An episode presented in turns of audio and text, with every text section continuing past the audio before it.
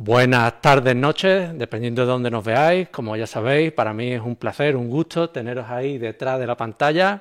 Y hoy, para un directo muy especial, un directo nocturno aquí en España, y como ya estáis viendo en vuestras pantallas, en vuestros dispositivos, nos acompaña Ariel Unpierrez, la segunda vez que nos acompaña en el canal, y decir de Ariel que es un gran invitado, uno de los que más expectaciones genera en todos los que nos acompañáis, y decir que Ariel es analista internacional, geopolítico, economista y también historiador.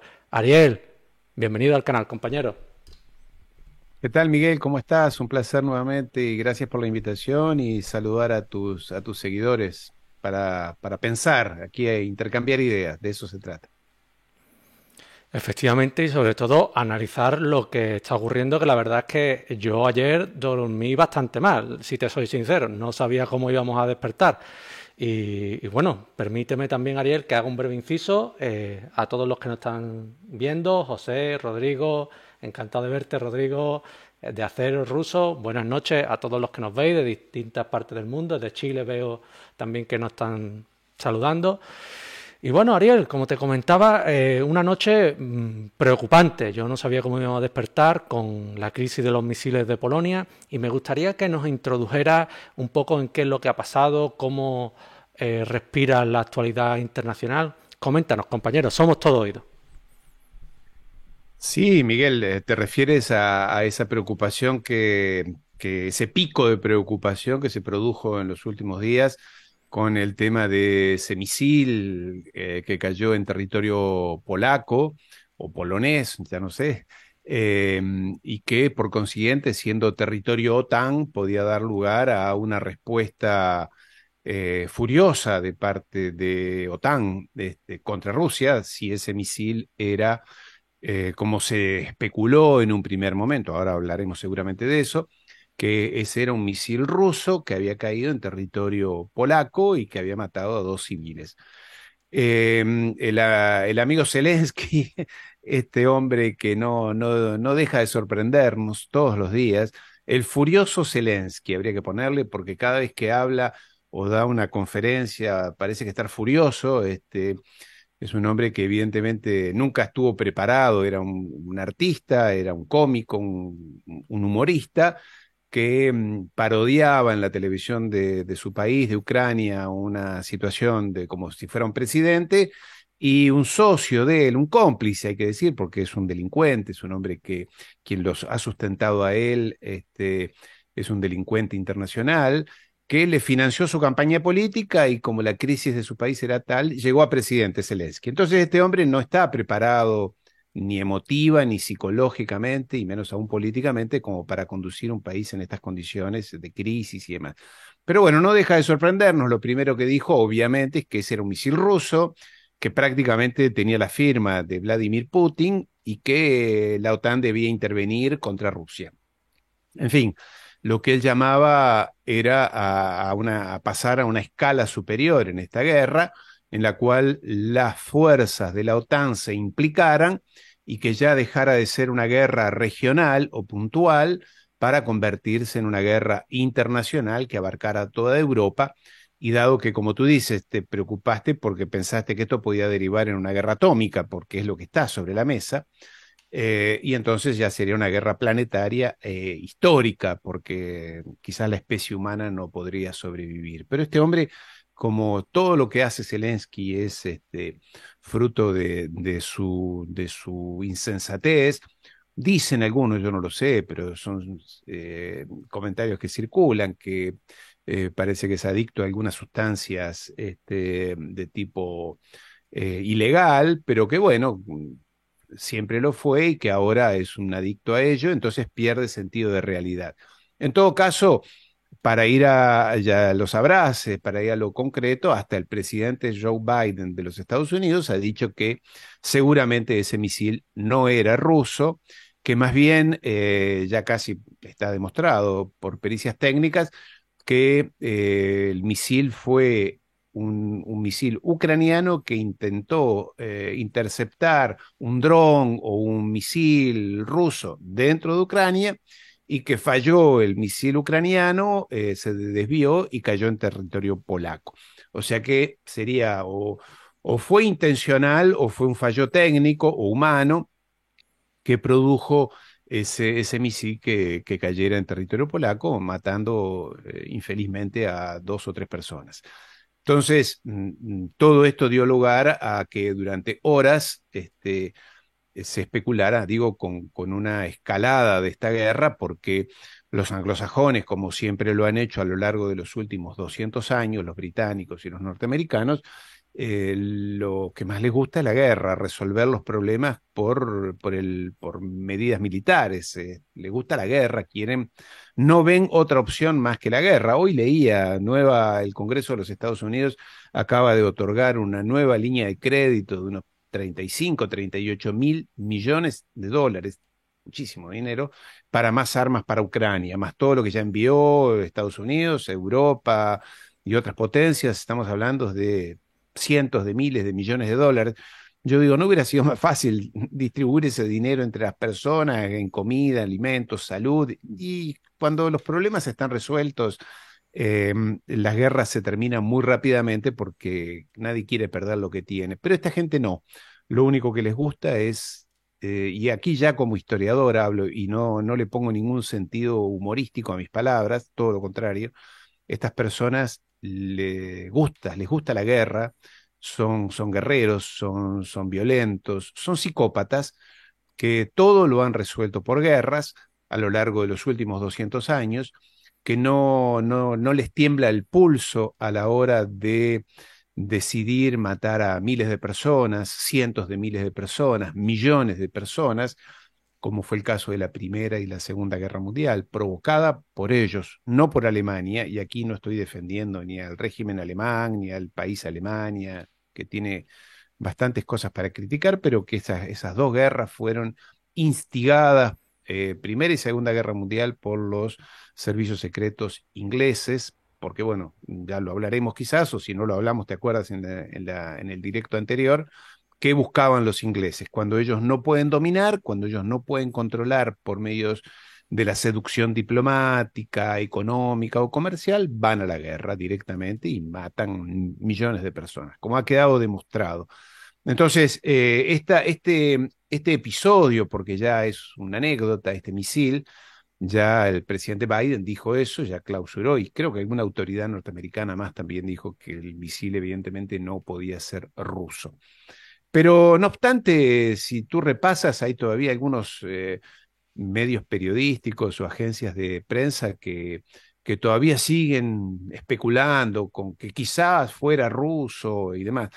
Debo decirte que dado que yo estoy en, en, Argentina en estos momentos, no tuve la misma preocupación que tuviste tú hoy a la mañana, porque en esto hay que ser, hay que ser muy realista, eh, salvo, salvo bastante pocas personas allí en Europa y yo vivo todo el tiempo em, involucrado en la realidad europea, es la mayoría de la gente y sobre todo los líderes políticos europeos, no sé, parece que creen que esta guerra está lejos y en realidad la tienen allí, en la esquina, en la puerta de su casa prácticamente, eh, y siguen instigando y mandando armas y diciendo que va a ganar y que tiene que ganar y lo van a abrazar a Zelensky y que el maldito ruso y que el, oso ruso. Europa no ha, no, no ha, aprendido nada. Y yo debo decirte que como europeo que soy también, eh, estoy muy decepcionado porque pensé, como muchos de mis generaciones o de estas generaciones, que Europa había aprendido de la Primera y de la Segunda Guerra Mundial.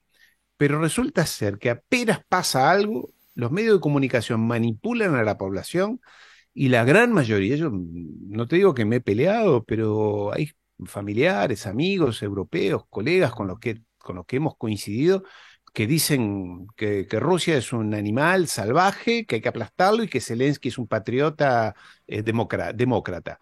O sea, todo alejado de la realidad. Pero me ha sorprendido, me sorprende, todos los días me sorprende cómo Europa no ha aprendido de los errores y sobre todo de los dolores, de los dolores. Yo hace poco veía, pocos días, veía una película, no sé si la has visto tú en Netflix, que no recuerdo cómo se llama, pero salió estos días, que habla de, de los horrores de la Primera Guerra Mundial. Eh, cómo, cómo habiendo vivido eso Europa, eh, en el caso de España, la guerra civil, más allá de cualquier ideología o de cualquier postura que cada uno pueda tener de un lado o de otro, estoy hablando de jóvenes muertos, mutilados, miles, millones, países destrozados, economías arruinadas, fábricas destrozadas, eh, líneas de ferrocarril, de centrales eléctricas, sea del lado que sea, ¿no es cierto? Aquí no estamos, nosotros, creo que tú tampoco, nosotros no somos ni prorrusos, no somos amigos de, Putin, Putin no nos paga, en fin, eh, opinamos con, libertad. Pero bueno, este episodio ha quedado saldado, pero bueno, eh, seguramente tú querrás hablar del, del G20, esta reunión de, de 20, 20 presidentes o jefes de Estado, ministros que se produjo allí en Indonesia, ¿no, Miguel? Desde luego que también eh, la cumbre del G20 es una, bueno, primeramente, primigeniamente, esta charla iba sobre eso, sobre la cumbre del G20, pero yo te he abordado un poco así porque, claro, tenemos que estar también un poco a la actualidad y obviar hoy la cruda realidad, como ha sido lo de los misiles en Polonia, pues hubiera sido un poco eh, insensato por nuestra parte, ¿no? Atendiendo a esa labor periodística, informativa que intentamos muchas veces dar a los que nos ven, ¿no? y me ha parecido muy interesante ese recorrido histórico que has hecho por las confrontaciones que ha tenido, que hemos tenido aquí en Europa, ¿no? Y cómo esa experiencia parece ser que no nos está sirviendo, porque yo coincido contigo, muchas veces los políticos europeos, pues en vez de rebajar la tensión, parece que la inflaman. E igual medida también considero que ocurre en la parte rusa, ¿no? Hay políticos de Rusia que sí que son más comedidos y hay otros eh, que, bueno, pues que son más belicosos, ¿no? Pero mm, fuera parte de, eso, mm, me gustaría abordar un, punto más que tú comentabas sobre el tema del misil, ¿no? Y es el tema de la intencionalidad. Esto siempre es complicado de hacer y quiero que todos los espectadores pues lo sepan, ¿no? Hacer una valoración sobre la intencionalidad, si había no había intencionalidad, es complicado. Aquí lo que podemos es teorizar en base a las declaraciones, a cómo han sucedido los hechos, las pruebas que se van eh, viendo a lo largo de, las horas. Y a mí me gustaría preguntarte, Ariel, en este contexto, ¿tú consideras que hubo intencionalidad eh, a la hora de ese lanzamiento del misil ucraniano? ¿O tú crees que ha sido un accidente como apuntan desde la OTAN, Stoltenberg, en mayor medida? ¿Tú qué consideras? Y ojo, me gustaría hacer una apreciación. Tú bien dices que ya parece agua pasada este episodio. Yo creo que también. Pero ahí tenemos a Zelensky que todavía da RQR, que es un misil ruso, ¿no? ¿Qué opina? ¿Ha sido una cosa accidental o puede ser un ataque de falsa bandera por parte de Ucrania? Mira, bueno, obviamente que yo no, tengo toda la información. Eh, mm, recabo mucha información de todo tipo de fuentes. Eh, lo primero que hay que decir que Zelensky y el régimen nazi que hoy gobierna Ucrania son capaces de cualquier cosa son personas eh, que están, eh, están, yo te diría, se han escapado a todo tipo de control por parte de Occidente, como parecía al principio, ¿recuerdas? Allá en febrero, al principio de todo, parecía que el comando de la OTAN y, los gobiernos, sobre todo el de Estados Unidos y el de Gran Bretaña, eran capaces de, de, controlar de alguna manera a Zelensky y su banda. Yo creo que ese grupo ya hoy no sé, una vez más, si es el resultado de algunas sustancias que ellos consumen, que los conduce a otra, otra, a otra galaxia, eh, o, las circunstancias, o que responden a algún interés, estas personas han salido del control, por lo que yo sé, han salido del control de, de, la conducción política que venía del exterior de Occidente. Se han radicalizado, se han, se han se han enloquecido directamente. Creo que también hay una cuestión mesiánica. Yo lo escuchaba ayer en la conferencia de, mm, de presidentes allí en el G20 en Indonesia y este hombre parece poseído, ¿no? Se siente poseído de, de, de, un mandato mesiánico. Eh, propio de su formación, él es judío, entonces tiene una formación muy mesiánica, esto no es racial, no es lo que estoy haciendo, estoy simplemente señalando. Él viene de una familia de rabinos con una fuerte formación mesiánica y muy talmudista. Entonces, cree que él es prácticamente que el salvador de, de, Occidente, de la, de la, civilización occidental. Realmente lo he escuchado ayer y lo he escuchado en otras intervenciones, en otros parlamentos, incluso no recuerdo qué, cuál parlamento, creo que fue el italiano, donde los parlamentarios se levantaron y se fueron porque este hombre los retaba decía, ustedes tienen que hacer esto y nosotros, y ustedes tienen que firmar y mandar más dinero y más, y tienen que hacerlo, y los retaba, ¿sabes? Entonces los parlamentarios se cansaron y muchos se levantaban y no lo escuchaban. O sea, un hombre que está fuera de sus cabales. Entonces, por tanto, este, este régimen, que yo me lo imagino, yo me lo imagino, yo viví muchos años en zonas de guerra, en África y en Kosovo, y pude ver cómo es, eh, más allá de todo lo terrible que digo que es una guerra de muerte y de destrucción, cómo se manejan, cómo, cómo, cómo organizan y cómo se relacionan las personas que están a cargo de una guerra. Y realmente no tiene nada que ver con lo que uno ve en las películas, ni con lo que uno ve o se puede imaginar de seriedad y de, y de control de la situación. Realmente viven en un caos, viven en, en una situación de, descontrolada, y como digo, si encima está bajo los efectos de sustancias este, psicotrópicas, eh, todo se agrava. Entonces, en el caso de este misil, yo creo que podrían haber sido perfectamente algo organizado por este hombre, porque es lo que está buscando él necesita que esta guerra, ya lo ha dicho, ya lo ha dicho, esta guerra tiene que ser eh, internacional, tiene que ser todo el planeta, él cree que todo el planeta tiene que ir a aplastar a Rusia, él quiere aplastar a Rusia y, no se da cuenta que, es imposible, el mismo, el mismo comando de la, de la OTAN lo dice, los mismos autoridades militares de los Estados Unidos dicen que, que ya está, es más, Biden hace unos días atrás, habrás visto en el New York Times, un artículo en el cual daba cuenta de que Biden ya le ha pedido que baje el nivel de confrontación y que empiece a buscar alguna, algún terreno de, negociación con Rusia, porque este, esto no puede seguir así, y sin embargo el hombre sigue arriba. Entonces, primero eso, es un hombre descontrolado, él y su banda, porque son una banda de criminales que se han apoderado de eso y se sienten mesiánicos. Ahora, yo haría un, porque en realidad fue lo primero que yo pensé, y creo que tú y yo lo conversamos en un momento, eh, recuerda que hace pocas semanas atrás hicieron un sabotaje eh, extremadamente complejo desde el, punto de vista técnico contra el, gasoducto que pasa por debajo del Ártico, el, Nord Stream 1, el Nord Stream 2. Eh, hicieron un sabotaje y hicieron explotar ese gasoducto que unía a, Rusia con Alemania. Y eso sí fue un sabotaje organizado, allí no fue falsa bandera, allí sí se dijo también que era Rusia y que, que Putin quería dinamitar el gasoducto, una estupidez, y todo quedó casi prácticamente 94, 99,9% confirmado que fueron los servicios de inteligencia ingleses los que produjeron ese, ese atentado, ese sabotaje, que es muy difícil porque estaba a 100 metros de profundidad, en un lugar específico, o sea que no lo podía hacer una persona que se tiró al mar a nadar, lo tenía que hacer alguien con mucha capacidad técnica y, equipos capacitados.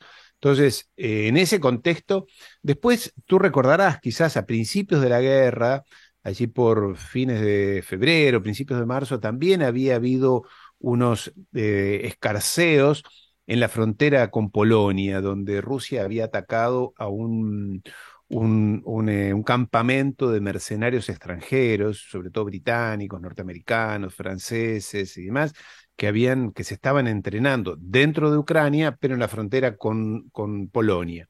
Esto creo que a menos de un kilómetro de la frontera, Rusia lo atacó, los mató a todos, más de 150 mercenarios, eh, y también Polonia dijo que el misil había caído, porque fue por misiles, había caído dentro de su territorio. Y hubo también unas horas de nerviosismo hasta que se confirmó que era dentro del territorio ucraniano. Recordemos que el, el, peligro aquí, para quienes quizás no lo tengan muy presente, es que eh, Ucrania no es miembro de la OTAN, por tanto la guerra con Ucrania no implica que la OTAN, por el artículo 5 del tratado de la OTAN, todos los países son solidarios. Quiere decir que si uno es atacado, todos deben responder. Ucrania no lo es, entonces todo lo que pasa dentro de Ucrania de alguna manera queda exento de la aplicación del tratado de la OTAN. Pero en cambio, Polonia sí es miembro de la OTAN, entonces bastaría con que una persona muriera en territorio polaco o cayera un misil ruso para que eh, la OTAN respondiera. Em, recordemos que, y esto no me canso de recordarlo porque yo estaba allí en ese momento, en el año 1999, cuando la OTAN decidió aplastar al, al gobierno serbio porque quería fragmentar a Serbia, lo que era Yugoslavia, eh, la OTAN bombardeó la embajada de China en Belgrado. Embajada de China en Belgrado, capital de, de, Yugoslavia en ese momento o de Serbia. Y mató no sé cuántas personas, destruyó. Yo estaba en, yo estaba en, en ese momento estaba en Kosovo o en Sarajevo, no recuerdo, pero estaba en el mismo país. Y, bueno, los americanos, como siempre, le toca, bueno, disculpa, amigo, fue sin querer. Esto para los chinos, y esto sí te lo puedo confirmar, nunca quedó resuelto. Y, y, como se dice aquí en Sudamérica, quedaron con la sangre en el ojo. Que tú me bombardees y me destruyas mi embajada en, un país tercero y me mate gente y lo único que se te ocurra es decir que, que fue un error humano, no me ha gustado y nunca les gustó. Y los chinos yo sé que siempre que hay reuniones bilaterales con los Estados Unidos le dicen, sí, pero ustedes bombardearon mi embajada y mataron a muchas personas. En fin, pero bueno, este, eh, que, que, pudiera ser, sí, este hombre es capaz de todo. Yo creo que lo que está pasando además con los, los, atentados a la flota de, del Mar Negro de Rusia, allí en Vladivostok, eh, en Sebastopol, perdón, en Crimea, eh, también intenta eso, sabotear el acuerdo de granos, de exportación de salida de granos que Rusia garantiza, que busca Ucrania generar conflicto, es decir, Rusia no deja salir los granos, hambruna en el mundo porque Rusia no deja salir los granos de, de, Ucrania, cuando en realidad son ellos los que le atacan los barcos con falsa bandera a Rusia para decir que, este, que Rusia no quiere. Estas personas, yo podemos, mira, yo tengo por allí la lista de, de la cantidad de, de cosas que han hecho de este tipo para provocar una condena contra Rusia, estas personas son absolutamente inescrupulosas, son capaces de cualquier cosa. Estoy hablando de Zelensky y su banda. Están fuera de control. Yo ya sé que en Washington hay preocupación, hay en Virginia, donde está la sede de la CIA, hay preocupación porque está bien, a ellos les gusta esto de alentar la guerra, pero les gusta que sus agentes que sus operativos, como es el caso de, Zelensky, eh, estén bajo control, hagan lo que se les diga, digan lo que hay que decir, no que salgan con ideas innovadoras por su parte. En todo caso, para responder a tu pregunta, yo en un momento pensé que era así un, un, un, atentado de falsa bandera por el propio o por la propia Ucrania. Eh, es provocada exclusivamente. Después se demostró que aparentemente fue un error este, y puede haber sido. A los fines prácticos, una u otra, eh, lo que está claro es que, es que esa guerra está fuera de control por el lado de Ucrania, que es una barbaridad que eh, Occidente siga enviando armas, siga entrenando personas, siga alentando esa guerra. Es una barbaridad por las pérdidas humanas, materiales y demás, y es una barbaridad que Europa, lo he escuchado a Pedrito Sánchez, eh, hablar también de la guerra allí en el G20, es, es, es, realmente, dan vergüenza ajena a los socialdemócratas europeos, ya sea los españoles, los franceses, los alemanes, los verdes, esta chica, la canciller, la, ministra de Relaciones Exteriores de Alemania, esta chica verde, son tan pacifistas, pero lo único que habla es de guerra, mandar a armas para matar más gente. A nadie se le ocurre hablar de paz. Y cuando hablan de paz, mira tú qué curioso, cuando hablan de paz, lo, leí creo que en el Washington Post, en una publicación norteamericana, dice, bueno, habría que negociar con, con Rusia para que haya paz y este, garantizarle a Rusia que la OTAN no se va a extender, que se va a defender, se va a proteger a las poblaciones fronterizas allí de Ucrania, del Donbass, eh, y no sé qué otra cosa más. Pero amigos, si eso era lo que Rusia venía pidiendo desde hacía ocho años y tú lo saboteaste, eso es lo que querían.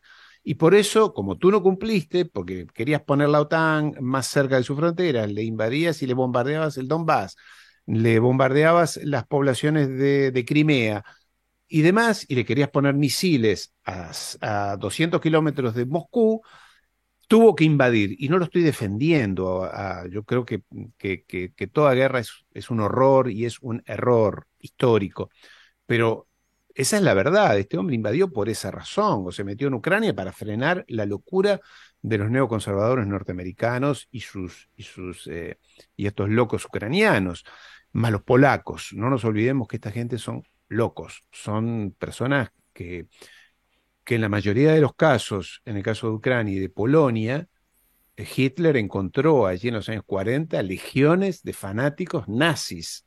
Eh, no nos olvidemos de eso, eh. las, SS de esa región eran fanáticos peores que los SS alemanes. Entonces son personas que, que juegan en otra, en otra dimensión. Pero Creo que hay una preocupación, sí, en Occidente porque esto se está descontrolando, ¿no? Completamente. Pues Ariel, eh, muchas gracias por ese llamamiento, ¿no? A que se calme un poco la situación, a que el, diálogo continúe, que hasta hace dos días parecía que se habían abierto otra vez esas puertas a la negociación.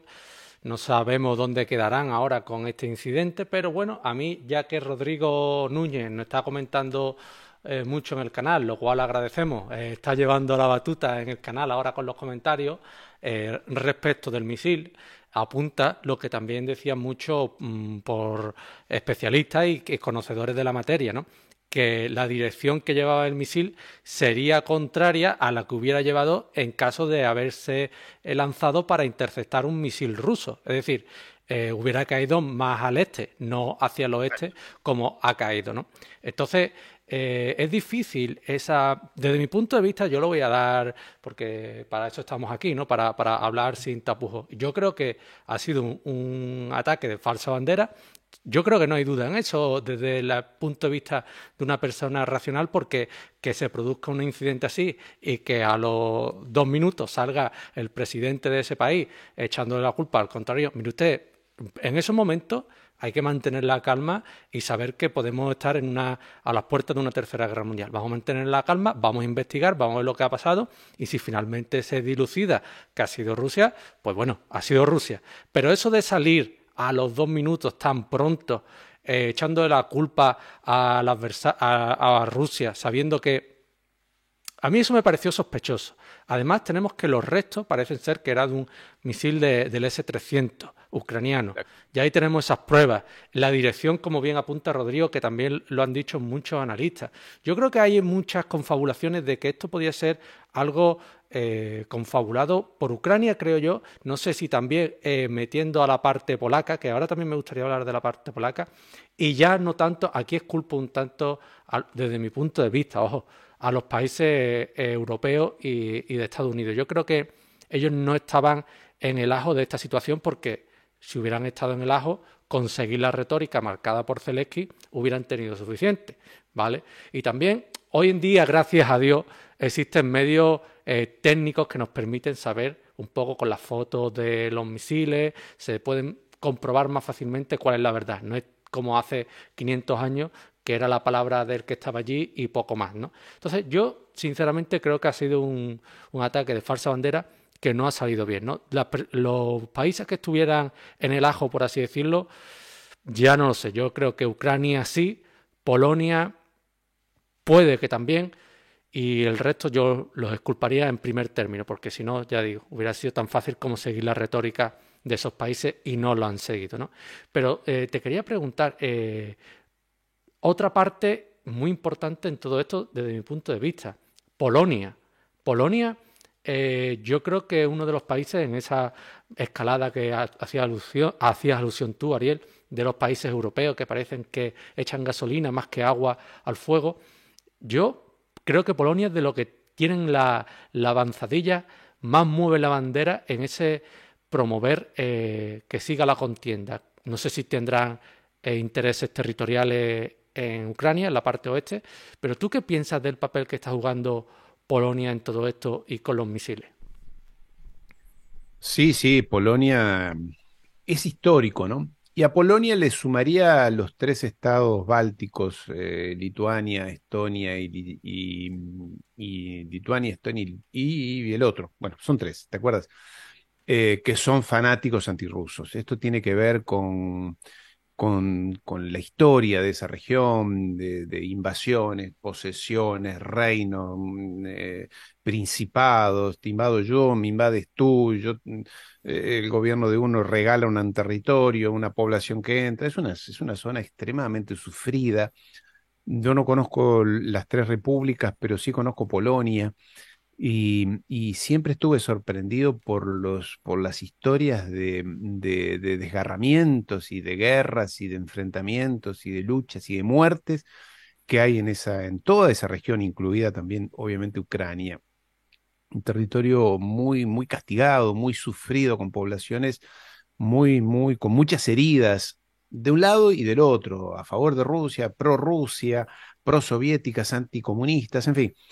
Em, y, los polacos, eh, hay que ver también el gobierno actual de Polonia, que es un gobierno extremadamente conservador, de derecha, de fanáticos también, antirrusos, pro occidentales, pro, pro más que pro-occidentales, porque tampoco son muy simpatizantes con Europa, ellos simpatizan con Gran Bretaña y con los Estados Unidos. Les parece que, que el resto de Europa, Francia, España, Italia, Alemania son unos tibios, son unos indecisos, ellos les gusta más eh, Inglaterra que quiere guerra y misiles y armas. Eh, son, son poblaciones muy sufridas muy, este, muy, muy conducibles, muy, eh, muy, como diría yo, muy sujetas a que alguien las, les instigue eh, dolor, odio, bronca contra el otro. Entonces, este, están dispuestos siempre, siempre a las guerras y al enfrentamiento. Entonces, Polonia, obviamente, más las tres repúblicas, no ayudan en absoluto a la paz. Son ellas las que, junto con Zelensky, están presionando a que el resto de Europa y, también los Estados Unidos se comprometa más con la guerra. Ellos quieren la guerra. Y parece una cosa, eh, ¿cómo diría yo? Porque claro, tú decías en otras épocas, yo como historiador veo que las, hay, hay, hay comunidades, hay colectividades, hay países, hay continentes que se han suicidado. Este, Europa se suicidó por lo menos en el último 100 años dos veces, en el 1914 y 1939. Pero con los medios que hay hoy de comunicación, de poder saber, de entender, de, de, saber la verdad histórica, de, analizar con mayor capacidad los acontecimientos, ¿cómo es posible que las personas estén dispuestas a Ojo, porque esto de si, el misil hubiera sido ruso, supongamos que hubiera sido ruso y que hubiera... Eh, esta gente hubiera llamado a la guerra, a la guerra total. Y la guerra total, y yo no me cansaré de decirlo porque hay que insistir con esto, eh, por lo que yo leo y por lo que me llega por diferentes fuentes, eh, Putin no es un hombre que esté dispuesto al bluff. Esto no está jugando al póker, ¿sabes? Y diciendo, a ver, miento y no. No, les ha dicho, y en algunos casos, recuerdo una conferencia en la que les dijo a los periodistas que estaban allí, occidentales, mírenme lo que les voy a decir y transmítale, transmítale a sus pueblos. Si la seguridad de Rusia está comprometida, usaremos toda nuestra fuerza. Y Rusia tiene más ojivas nucleares que cualquier otro país, más que los Estados Unidos. Entonces, eh, obviamente que, perdería, pero perderíamos todos porque estamos hablando de una capacidad nuclear que, sobrepasa la imaginación. Y él ha dicho, nuestra doctrina es que si algo nos, algo nos, nos, ataca a nosotros o, nos, nos, hace peligrar nuestra seguridad, vamos a ir a los centros neurálgicos. Los centros neurálgicos son, en el caso de Europa, Bruselas, alguna capital europea, ojalá no Madrid, pero Bruselas, eh, Londres y Washington y demás. Y, yo no soy un experto militar, por eso no entré en temas de técnicos de esto de los misiles, la dirección y demás, porque no, no, soy, no estoy en condiciones de evaluarlo, pero sí sé que eh, Rusia tiene los misiles hipersónicos, este Avangard y demás, que son de altísima tecnología, que no los tiene ningún otro país, no los tiene los Estados Unidos, que pueden llegar desde territorio ruso a Washington en el lapso de 30 o 40 minutos. Y además son indetectables. O sea que acá esta gente no tiene, no tiene algo de cordura. Me sorprende, y que, Zelensky no la tenga, yo ya, ya entendí quién es Zelensky. Es un enfermito, es una persona que, que, eh, que, más que enfermo, es un, psicópata, un, desequilibrado, pero lo que me sorprende es que los europeos, los ciudadanos, muchos de, eh, de personas que obviamente seguramente no están en este, en este directo, sino que están mirando por la televisión o leyendo periódicos, en la cual los medios de comunicación les dicen que hay que ir a la guerra y que está bien, hay que mandar más armas. Y...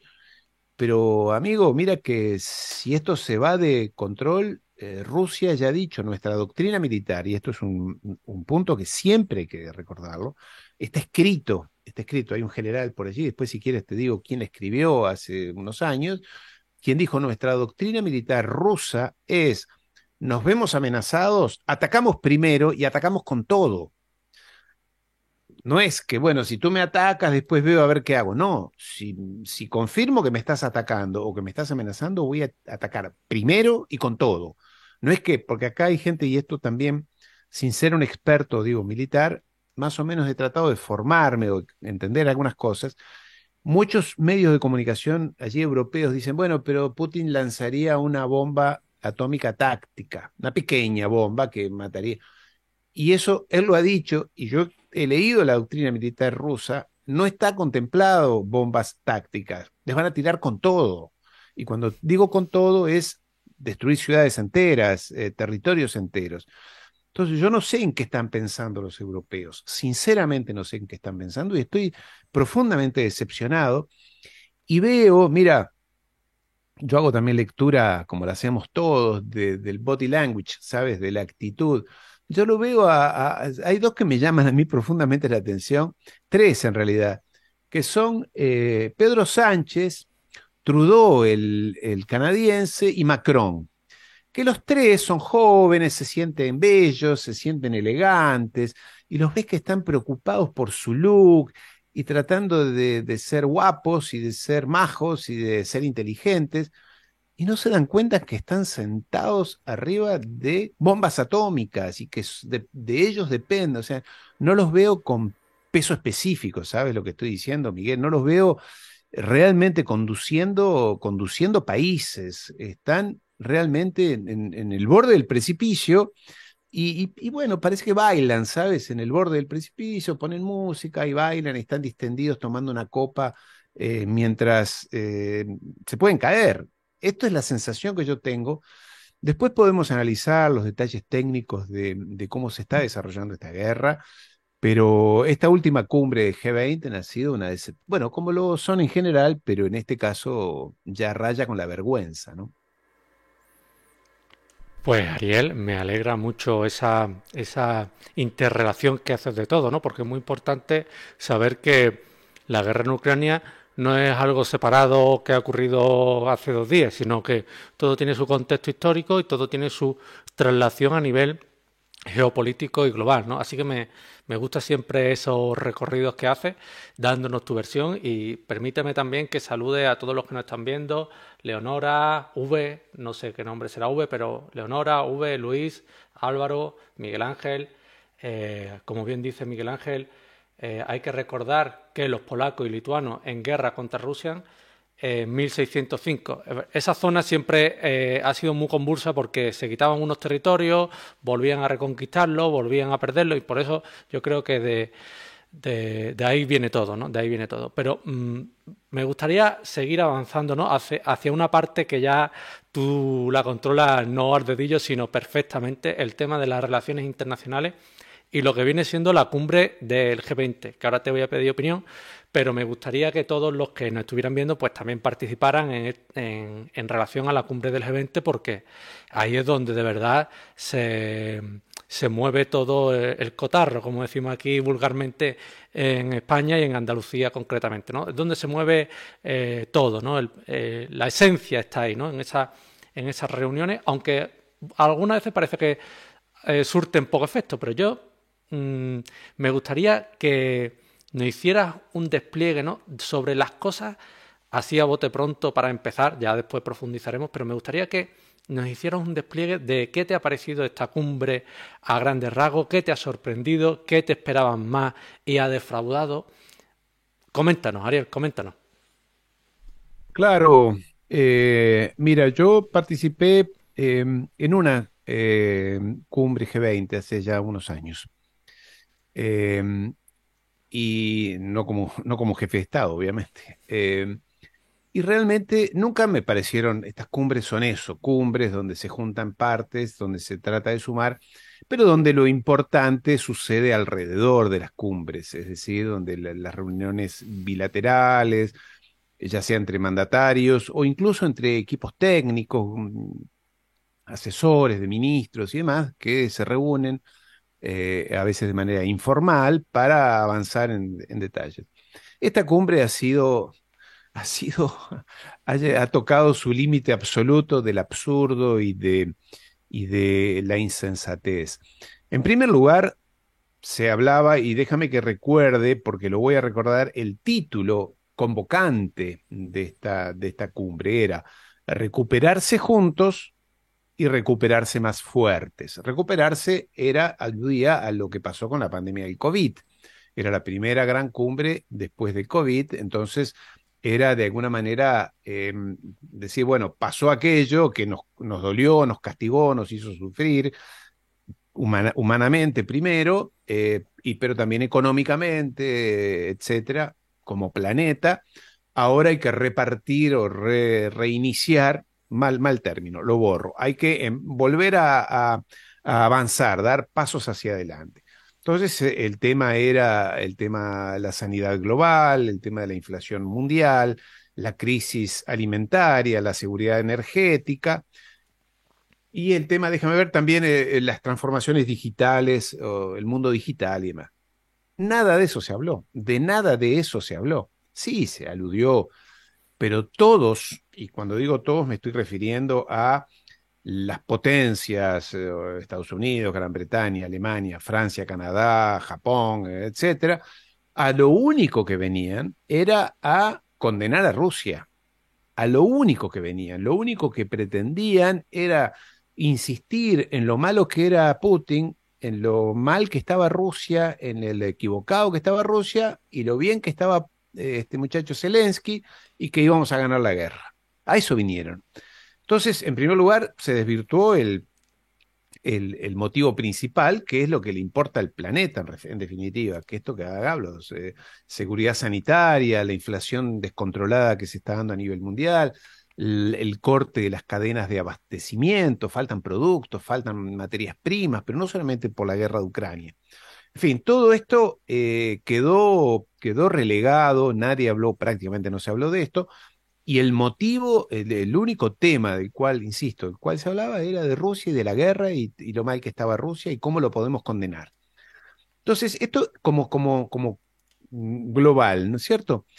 Después lo que me, a mí me parece, ya lo veníamos, ya lo veníamos percibiendo y de, de, alguna manera anunciando, es que esto es lo único que tiene Occidente para proponerle al mundo. ¿Qué tiene Occidente para proponerle al mundo? Tiene, Occidente digo Estados Unidos, Gran Bretaña, porque el resto de Europa acompaña, hace lo que dicen los británicos y los ingleses.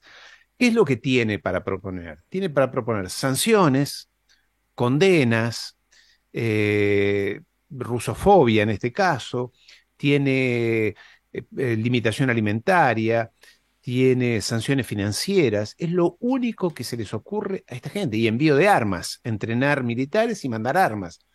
Para los anglosajones, la único que funciona, la única eh, herramienta para mejorar el mundo, según ellos, para que haya democracia, siempre lo hacen por la democracia, los derechos humanos,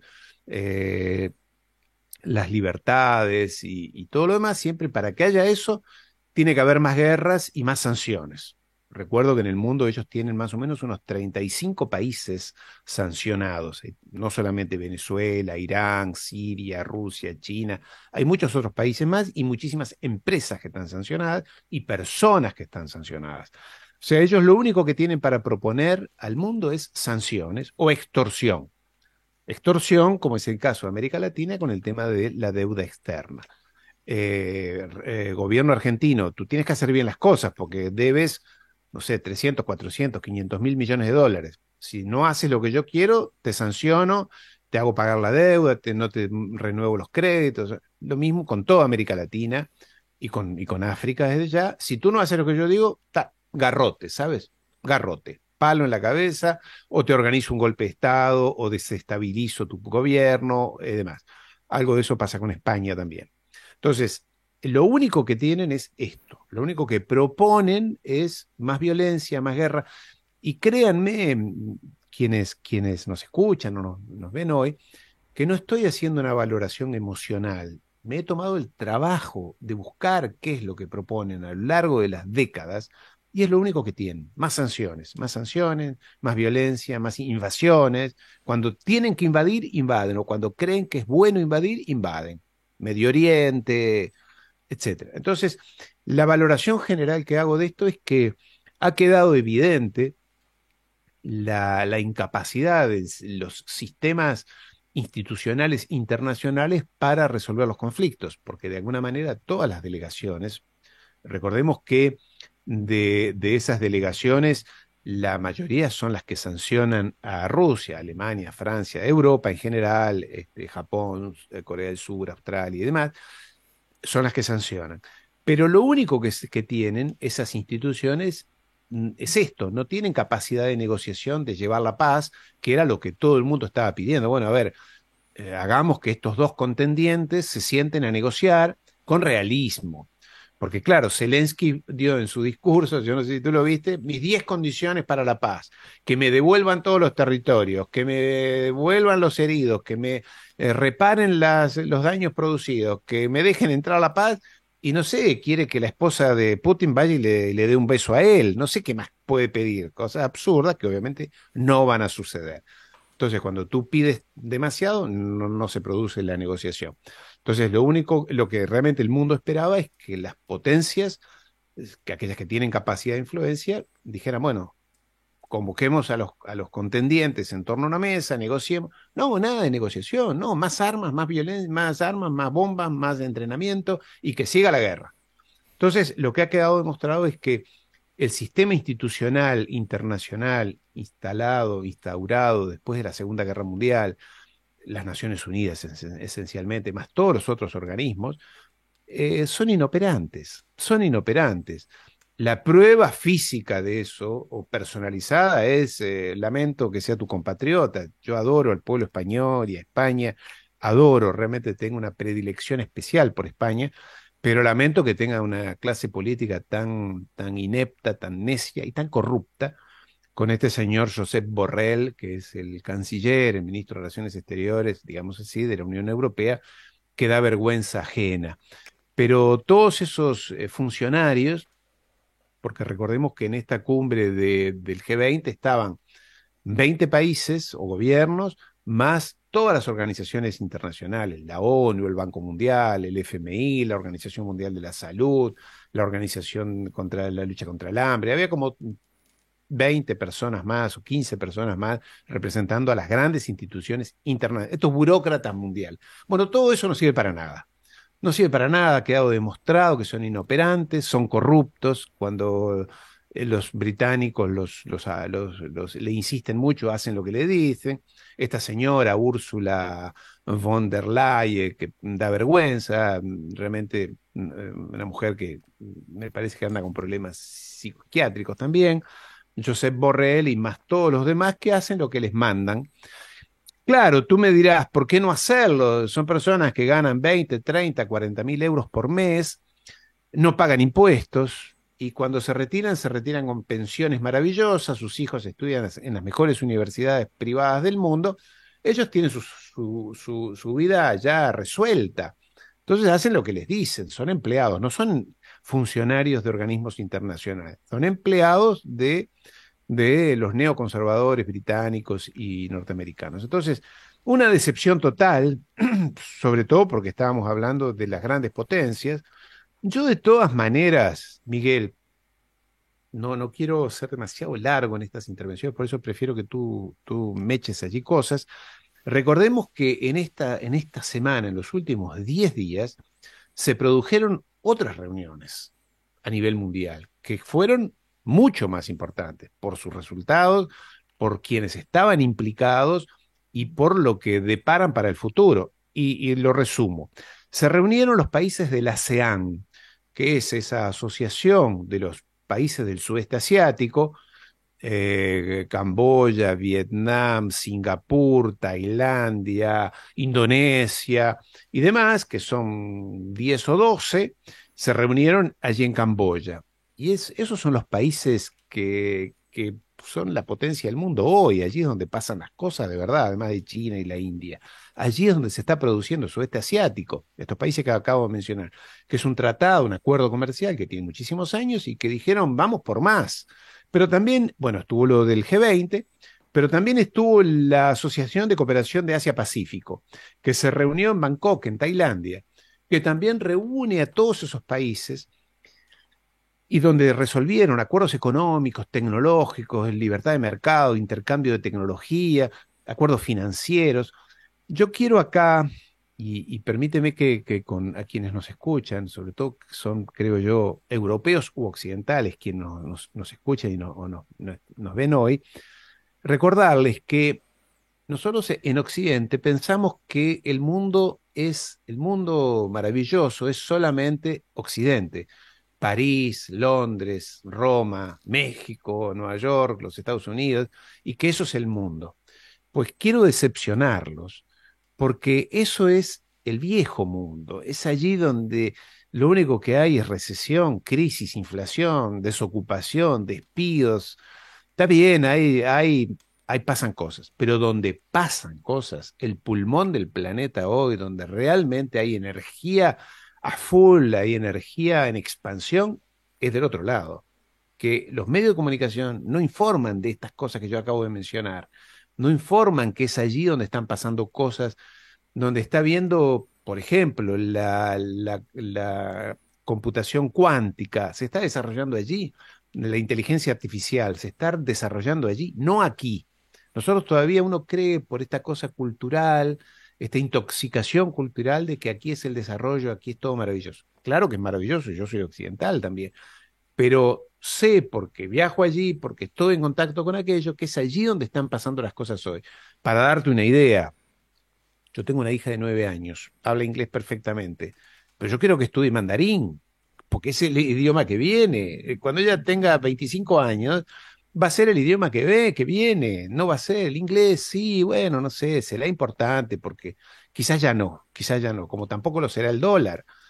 Me gusta que, la cultura china, bueno, no, yo soy occidental, me gusta criarme aquí, que mis hijos vivan aquí y todo lo, lo que se pero no puedo negar que es allí donde están pasando y donde van a pasar cosas. Y sin embargo, los medios de comunicación occidentales ignoran todo eso. Dicen, no, lo importante es lo que dijo Trudeau en Canadá. Trudeau en Canadá, pero yo no sé si tú lo, alcanzaste a ver, Miguel, y con esto cierro este, este, este, este paréntesis.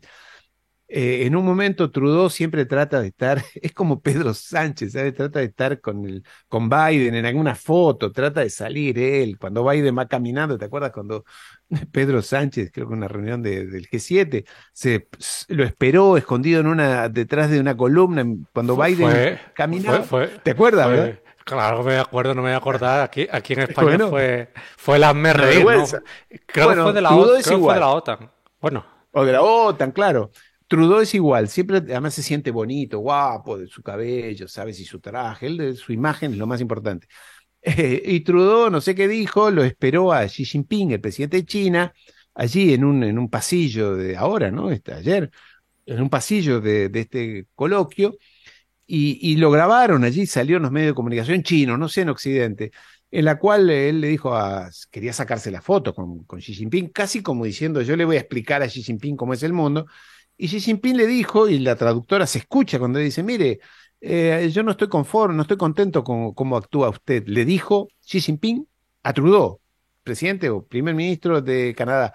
No estoy conforme cómo actúa usted porque las cosas que se hablan en privado, como hablamos nosotros, después me entero que usted las dice a los medios de comunicación. Y las cosas a nosotros no nos gusta trabajar así. Y eso sale al aire, lo reta, y este hombre dice, bueno, sí, sí, se va, Trudeau, ¿no? Entonces, son, son insustanciales, no tienen peso.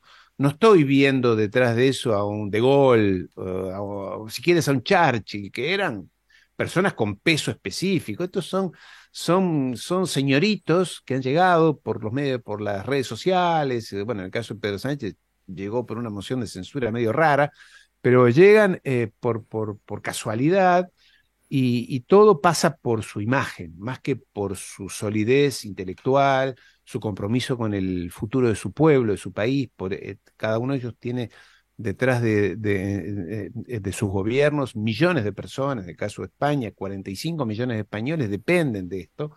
Y este chico es insustancial, yo lo veo a veces, y yo no lo contrataría para trabajar en mi empresa de, nada, porque me parece una persona que no, no, no, merece seriedad, no merece respeto. Pero bueno, aparte de esto, quería decir yo, aparte de lo que pasa con esta G20, que los medios de comunicación nos presentan como el gran, eh, el, gran cónclave mundial, nada que ver el cónclave mundial. Son 20, 20 personas que van a repetir lo que les dice Washington y los medios de comunicación no te hablan de lo otro que está pasando en Asia y que pasó hace un mes, un mes atrás, la reunión de San Marcanda, el país eh, de Turquistán, de Uzbekistán, donde se reunió la Asociación de Cooperación de Shanghái, que reúne a la India, Rusia, Irán, China, todo el sudeste asiático, donde dijeron ahora vamos por más, somos nosotros, de allí vienen las materias primas, de allí viene la producción, de allí viene la tecnología, el financiamiento, la reunión de los BRICS, ese, acuerdo entre Brasil, Rusia, India, China y Sudáfrica.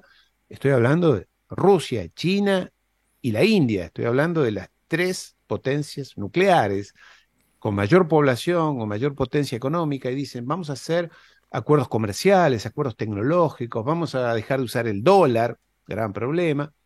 Y los medios de comunicación hacen que, que, que, que los europeos, que los occidentales duerman la siesta de los justos, no sé, este, pensando que todavía viven en, en, en, el, en, la zona más dinámica del planeta. El dinamismo no está aquí.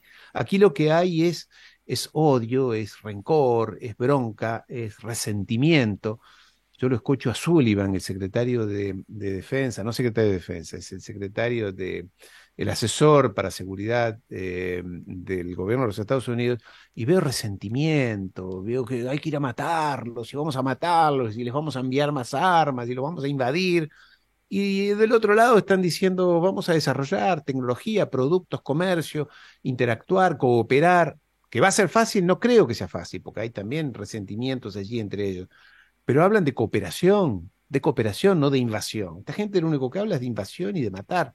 Entonces, por eso, como, como sensación global, te diría, sí, fue más, más triste, más decepcionante de lo que yo me imaginaba la reunión del G20 esta, porque estaban todos obsesionados con condenar a Rusia y, y nada más. El resto, parece que los problemas de inflación, de paro, mira el paro que hay en Europa y lo que se viene ahora, el problema energético. Tú, ¿cómo van a hacer los europeos para pagar la, factura de electricidad? ¿Cómo, no sé, ahora en, por temas familiares, sé, en Gran Bretaña ya están diciendo nada de utilizar la calefacción en las casas. Aquí ahora habrá que abrigarse dentro de las casas, duchas rápidas, pero ¿cómo? No era la zona más desarrollada del planeta, no era el territorio más feliz del planeta no era que aquí era el modelo a seguir y, en Alemania venden leña para que las personas este, se puedan calefaccionar. O sea, estamos volviendo 200, 150 años atrás y todo es resultado de alguien, porque esto no es que se produce por, por osmosis o por casualidad y no todo es por Putin, porque esto ya venía de antes, se ha radicalizado la situación y de última, si Putin era el malo, pues sentémonos con él a ver qué es lo que pide o qué es lo que tenemos que exigir los acuerdos de Minsk, no extender la... Lo que dijo Kissinger, Kissinger lo dijo muy claramente, no hay que extender la OTAN, hay que hacer cumplir los acuerdos de Minsk, no matar a los ucranianos que son del otro lado y garantizar la seguridad para todos. Muy sencillo, pues no. Vamos por más guerra. ¿Qué piensas, Miguel? Bueno, pues Ariel, a mí lógicamente me gusta escucharte mucho y por eso atiendo y no me gusta interrumpirte, así que bueno, eso Cuando tú consideres, me das la palabra y yo retomo. Y sobre lo que has dicho, eh, me parece muy interesante. Yo sí que es verdad que Europa, no creo que... Eh, yo lo he dicho varias veces en el canal, no sé si algunas veces en directo o estarán los vídeos colgados, pero bueno, lo he dicho varias veces, que yo creo que Europa no es porque aquí seamos tontos los dirigentes o no sepan actuar bien o, o seamos imbéciles, básicamente. Yo creo que no es eso, yo creo que eh, se ha ido a una confrontación, yo creo que dirigida en gran parte por, por Estados Unidos eh, en, esta, en esta guerra de Ucrania, que en vez de poder desescalar, pues todo lo que se encontraba eran palos en la rueda hacia, hacia, hacia esas negociaciones. Yo creo que Europa no le gusta esta situación, no le gustan las decisiones que se han tomado a nuestros dirigentes, aunque la hayan tenido que tomar, yo creo que se han visto un poco forzados en esa pérdida de independencia que tiene Europa respecto a los Estados Unidos actualmente. Yo creo que Europa se ha visto forzada. No creo que sea algo de nuestros políticos son unos matados, que pueden que lo sean, pero al fin y al cabo esas decisiones eh, también sabemos que van a una esfera superior al político. Entonces, mm, que esté Pedro Sánchez, bueno, si no estuviera Pedro Sánchez, estuviera la oposición aquí en España, hubiera sido tres cuartos de lo mismo. En Alemania pienso igual. Yo creo que no es tanto ese desmerecimiento o estupidez de los políticos, que a lo mejor en algunos casos sí, ¿eh? que algunos estarán ahí de adorno y que nada más que sirven para peinarse, como tú bien has dicho, el caso de Trudeau y de cuatro más, ¿no? Pero yo creo que es por ahí. Pero bueno, están ahí las vertientes. Y déjame también, Ariel, que nosotros estamos aquí porque tenemos espectadores y bueno, nos ven desde ambos lados desde el Atlántico. Aquí salía también un compañero desde eh, Brasil que comentaba en portugués. Eh, bueno, es que son muchos comentarios.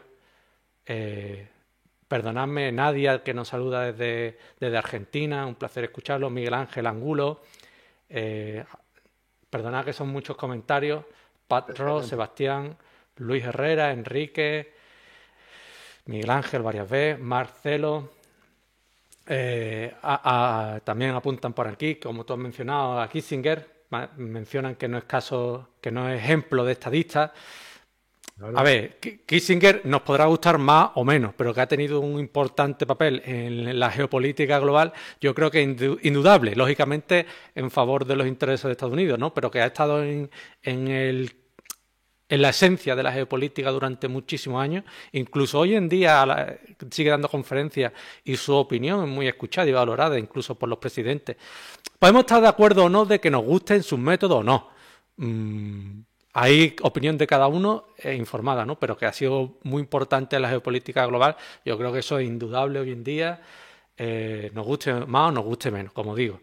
Eh, también Margarita, pero qué excelente transmisión. Os lo agradezco a todos, la verdad, y sobre todo a Ariel, que hace posible estos programas. Y ya digo, yo cuando él me dé la palabra la tomaré porque no seré yo quien lo interrumpa. ¿Ve? Eh, también desde Paraguay nos saludan.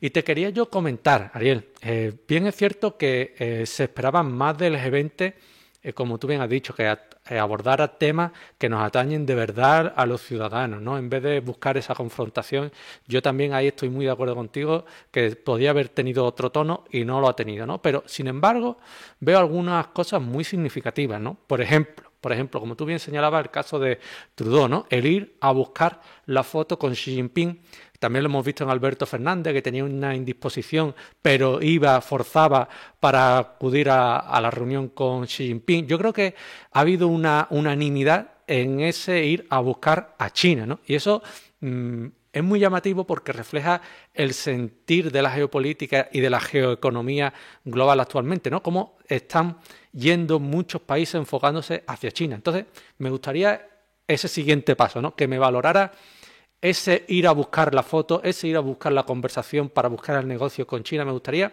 que nos hiciera un análisis de ese aspecto que, por ejemplo, a mí yo esperaba que hubiera esa inclinación hacia China, pero me ha sorprendido que ha sido demasiado, o por lo menos a mí me lo ha parecido, ¿no? ¿Qué piensas? Perfectamente, coincido plenamente. Eh, creo que el corolario de todo eso es la visita de Biden, el encuentro entre Biden y Xi Jinping. Todos fueron a buscar esa foto, ese encuentro, pero fue Biden pidió, eh, el presidente de los Estados Unidos, esa, o sea, ya estamos hablando de, no, no de Trudeau, de Macron o de, o de Alberto Fernández, sino del propio presidente de los Estados Unidos, quien fue, pidió esa reunión con Xi Jinping. Y hay un detalle muy importante. Eh, la reunión se produjo, dos detalles. Primero es cuando se encuentran, Biden le agarra las dos manos, es decir, con, con sus dos manos, la mano de, de, o sea, en un gesto de, de ¿sabes? No diría amistoso porque no, no, claro, no es amistoso, pero y, y, Xi Jinping lo recibe, sí, bueno, hola, ¿cómo están? Sí, sí, y este hombre le agarra las dos manos, y pero lo más importante es que la reunión se produce en lo que era la sede de la delegación china allí en Bali. O sea, cada delegación, cada país, sobre todo las grandes, que iban con muchas personas, tenían un espacio específico, ya sea en un hotel o en, una, en, una, en un ámbito propio, donde eh, se habilitaban salas de reuniones. Los grandes países, como en el caso de Francia tenía en un hotel una, un par de salas y demás, en el caso de, de China tenía un gran salón. Biden fue allí, fue a la sede de la delegación china. No, no los recibió en su propia delegación, no los recibió en un lugar neutral. Fue donde están los chinos. Claro, tú me dirás, y, esto es lo que está detrás de, estos gestos. China es China, es la primera potencia o va a ser la primera potencia mundial. Eh, y lo, lo, significativo en el caso de Biden fue lo que dijo. Dijo cosas muy importantes. Dijo, eh, o sea, le dio, le dio crédito a todo lo que pide China. Le dijo, no vamos a pedir la independencia de, eh, de Taiwán, no vamos a promover las actitudes belicosas en Taiwán, reconocemos los intereses de China. Bueno, fue a decirle, agachó la cabeza a Estados Unidos frente a ellos, que están acostumbrados a, a decir mis condiciones son estas y el mundo se acoge a lo que los Estados Unidos piden. No, no, fue a la casa de los chinos a decirles que tienen razón y que se queden tranquilos que Estados Unidos no va a pedir la independencia de, Taiwán, que es lo que de alguna manera estaba produciéndose, o ese temor. Debo decir que en lo personal fue lo que más eh, preocupación me generó en los últimos meses, que esto desencadenara en una guerra allí en el estrecho, o en Taiwán, en, el estrecho de Taiwán, entre eh, los Estados Unidos y, y China, por Taiwán. Recordemos que Taiwán es una pequeña isla que está a 150 kilómetros del territorio chino y que tiene un estatus especial, un poco como lo que tenía Hong Kong o Macao en, en, épocas anteriores. Hay un gobierno independiente, entre comillas, que nadie quiere reconocer, que es chino también, que está allí desde hace 70 años y que dice que quiere ser independiente, que no quiere serlo, en fin, y que Estados Unidos siempre lo usa como una excusa para generar rispideces o estar en estado de alarma con China. Bueno, en este caso Biden dijo, quédense tranquilos, nosotros no vamos a promover ningún, eh, ninguna actitud separatista en Taiwán. Es cierto que la representante, la presidenta de la Cámara de Representantes de los Estados Unidos, Nancy Pelosi, hace dos meses atrás viajó allí a decir que Taiwán tiene derecho a su independencia. No dijo eso, pero más o menos parecido. Fue a generar este, una vez más conflicto. Entonces, de alguna manera, este, esta gente em, está hablando, está haciendo gestos para acercarse a China, porque hoy China es, va a ser líder tecnológica. Recordemos que los investigadores y científicos chinos hacen, registran más patentes de alta tecnología que los Estados Unidos. Eh, es la primera vez que pasa en los últimos 50 años que un país que no sea Estados Unidos presenta más patentes de alta, de productos o de, procedimientos de alta tecnología y es el país que publica más papers científicos de alto nivel en el mundo, más que los Estados Unidos. Antes eran las grandes universidades norteamericanas, Stanford, MIT y demás, las que sus investigadores publicaban papers científicos. Esto da prueba de, de la calidad o de la calificación de un país. Hoy pasa todo eso por China no te lo dicen o no lo dicen los grandes medios de comunicación porque no lo pueden reconocer, pero la verdad es esa, es todo pasa de aquel lado y es allí hacia donde hay que mirar. Entonces, esto que estamos hablando responde a eso. Trudeau, todos trataron de, bueno, también se reunió con Macron, eh, el, presidente de, de, China, en el mismo salón. Todos fueron a inclinar la cabeza, a rendir pleitesía a China. Y yo lo miraba, yo no, no sé que la cultura china es muy diferente. Son personas que no expresan mucho, como los rusos, ¿saben? No, no es el estilo nuestro, donde una sonrisa, un gesto expresa. Ellos son más impertérritos, eh, más, más impenetrables para los pequeños. Eh, Xi Jinping los miraba a todos mm, con una cara, como diciendo, bueno, sí, ya sé. Y a todos les decía lo mismo. China es una sola China, incluida Taiwán. Eh, nuestros intereses hoy los vamos a manejar nosotros, no aceptamos intromisiones, no aceptaremos este, amenazas. Decía como un monólogo, ¿sabes? Decía siempre lo mismo, los otros le decían que sí que no. En el caso de Argentina es diferente. Allí Argentina tenía, primero que Argentina pidió ingresar a los, al BRICS, o sea, este acuerdo Brasil, Rusia, China, la India y Sudáfrica, pidió ingresar allí, tiene muchas inversiones chinas ya en Argentina, eh, pidió ayuda financiera, le dijeron que sí, 5 mil millones de dólares, también le va, había unas deudas que China tiene con Argentina por unas centrales hidroeléctricas, no sé bien cómo es, pero hay una deuda, China le dijo que se los va a pagar, Mira qué curioso, de las eh, tres potencias latinoamericanas que estaban, que forman parte del G20, que son México, Brasil y Argentina, el único presidente latinoamericano que estuvo fue el argentino, tanto de Brasil, Bolsonaro no fue, y en el caso de López Obrador de México tampoco fue, mandaron a sus cancilleres. Entonces, este, dicho sea de paso, Argentina, Chile, eh, Argentina, Brasil, y México no condenan a Rusia por la invasión a Ucrania. No hay condena de parte de ellos y no aprueban las sanciones aplicadas a, Rusia. Entonces, eh, sí, esta relación con China es, eh, empieza a ser complicada porque eh, China es el país que tiene más relación comercial, tiene relación comercial con la mayor cantidad de países del mundo. 170 países tienen relaciones comerciales, financieras, tecnológicas con China Ningún otro país tiene tantas. Y, después hay proyectos que, mire, yo los tengo por allí, en, todas, en, todos los planetas, en todos los continentes del planeta, China tiene proyectos de infraestructura monumentales, eh, represas hidroeléctricas, eh, vías ferroviarias, puertos. Mira qué curioso, en caso de Europa, creo que es la mayor inversión extranjera que tiene China fuera de China, es en Alemania, el puerto de Hamburgo es la puerta de ingreso de China a Europa. Entonces, todo esto está todo muy bien. China es malo, eh, es un régimen comunista que no respeta los derechos humanos, pero tenemos que hacer negocios con ellos y agachan la cabeza. Entonces, em, esta es la situación que es innegable y que los, los líderes mundiales eh, no les queda otra solución que aceptar. Por eso te digo, eh, las agencias de prensa o de, o de propaganda, porque las EFE, eh, la agencia española, la francesa, las norteamericanas, Bloomberg y demás, son agencias de intoxicación, lo que quieren es manipular a las personas. Y después tienes periódicos como El País, La Vanguardia, o las que te gusten, El Mundo, que repiten lo mismo que les dicen, que en realidad sale de dos o tres escritorios eh, ubicados generalmente en Londres y, Washington, o Virginia más específicamente.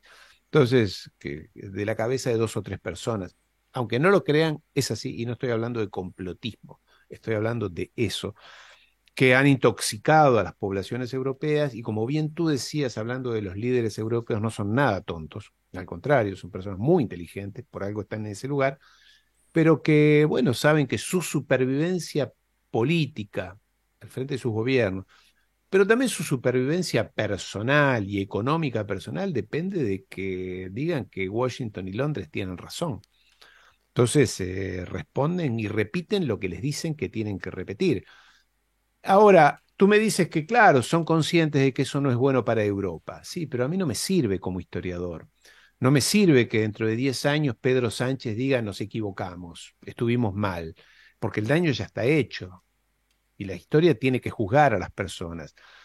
Antes la historia era mucho más benévola con los errores de los otros, porque como tú decías en un momento, no había tanta información, no se podía acceder a, tanta, a tanto saber de las cosas. Hoy en día sabemos, y por eso yo espero que los ciudadanos europeos tomen las cosas con, con seriedad y, algún día le pasen la factura a los líderes europeos, les demuestren que, que los condujeron a una, a una barbaridad. Mira todo lo que va a sufrir Europa.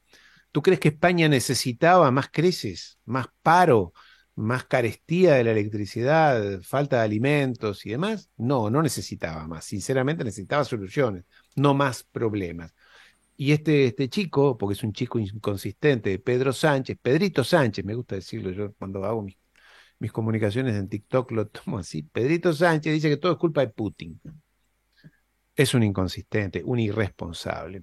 Y no digo por, por su ideología socialdemócrata, podría ser como tú dices, del PP o, o de cualquier otra o de Podemos. Todos harían lo mismo porque además todos habría que hacerlo. Esto es un trabajo que ha hecho un amigo, un francés, no amigo, un conocido, un escritor francés que demuestra que la mayoría de ellos han pasado por las fundaciones norteamericanas, por los think tanks, han hecho periodos de prueba, de estudios, de intercambios. Todos han sido colonizados em, tóxicamente por los británicos a lo largo de los años, ¿no? Esto, sobre todo los socialdemócratas.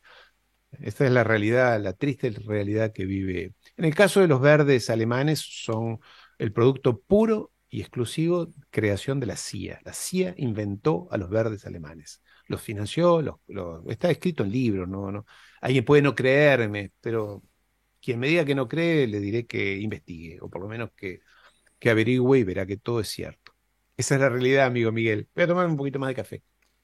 Eh, pues hace bien, hombre, allí ya se tiene que estar acercando la noche, no sé si es muy recomendable ese café eh, para después dormir, poder dormir a gusto, pero bueno, yo sé que, que así te mantienes despierto y podemos terminar esta jornada que me está gustando mucho por la sinceridad de tus palabras, porque haces ver las cosas de otra forma, ya digo, como siempre diré, podemos estar más o menos de acuerdo, pero que las reflexiones son argumentadas, son pensadas y, son válidas, pues eh, siempre lo diré. Al margen de que podamos estar más o menos de acuerdo. Que lo que has dicho respecto al tema informativo, yo sí estoy muy de acuerdo, porque fíjate, eh, yo ayer creo que fue comiendo, estaba viendo las noticias, y voy a poner un poco las noticias a ver qué dicen de la cumbre del G20, como estaba. Se te amargó la comida.